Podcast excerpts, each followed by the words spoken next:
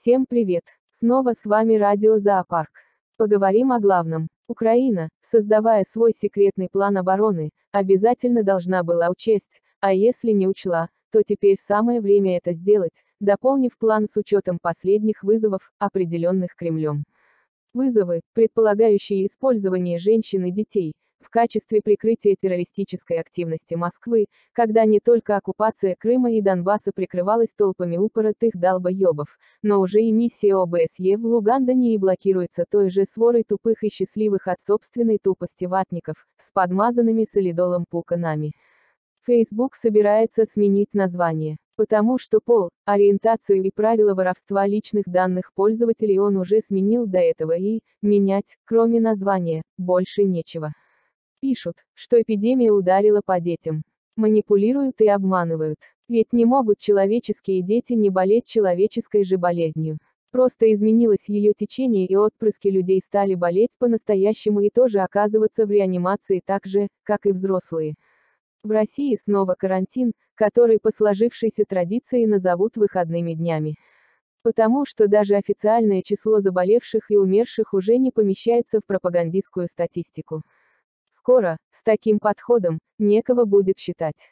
В Твиттере разумно спрашивают, в чем смысл этих так называемых выходных, одним из ограничений которых должен стать запрет выхода на свежий воздух граждан старше шестидесяти лет, если родственники, ходящие на работу или ездящие в транспорте, все равно принесут ему этот адский вирус. Говорят, что в две тысячи двадцать втором году украинцы уже не смогут покупать дома и машины, если их расчетной, показанной в налоговой зарплаты, не будет хватать на эту покупку. Такое ощущение, что именно простые украинцы только и занимались тем, что скупали дома и машины. Рекомендуем налоговой выйти на улицу и посмотреть на машины своих сотрудников, а потом на этих машинах съездить к своим домам, не забыв посмотреть на дома и машины депутатов, судейские дома и машины и имущество государственных чиновников. Зеленский рассказал, что дело о его офшорах плевое, и так поступали многие бизнесмены, боясь, что у них уведут бизнес. Но не объяснил, продолжил ли он в этих офшорах получать дивиденды, уже будучи президентом Украины. Этот ответ интересовал не только украинских журналистов, но и наше радио. В Украине расследователи заинтересовались так называемой торговлей дьюти-фри, через которую проходят эшелоны продукции без налогов. На каждого из пассажиров приходится десятки тысяч бутылок спиртного, сигарет и другой дорогой, акцизной продукции. Журналисты выяснили, что за этой темной схемой оказался миллиардер, подмявший под себя такую же торговлю и в еще в нескольких постсоветских странах.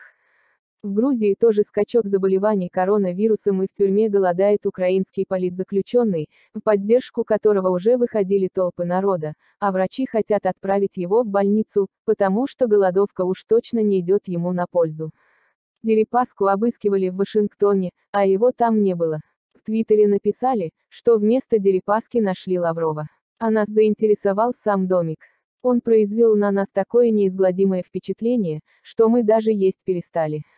Опросы общественного мнения в России установили, что почти половина россиян считает себя демократами. Да-да, мы тоже хохотали.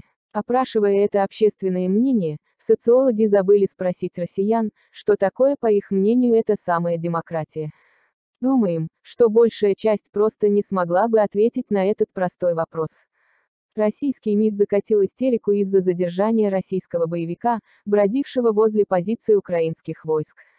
По мнению Захаровой, Украина, соблюдая нормы международного права, должна была уведомить российские консульские службы об этом. Оказалось, что они там есть, официально. Украинцы троллят РФ по поводу вступления в войну в Лугандонии. Пока все. Ждите следующие эфиры и хорошего всем дня. Ваше радио Зоопарк.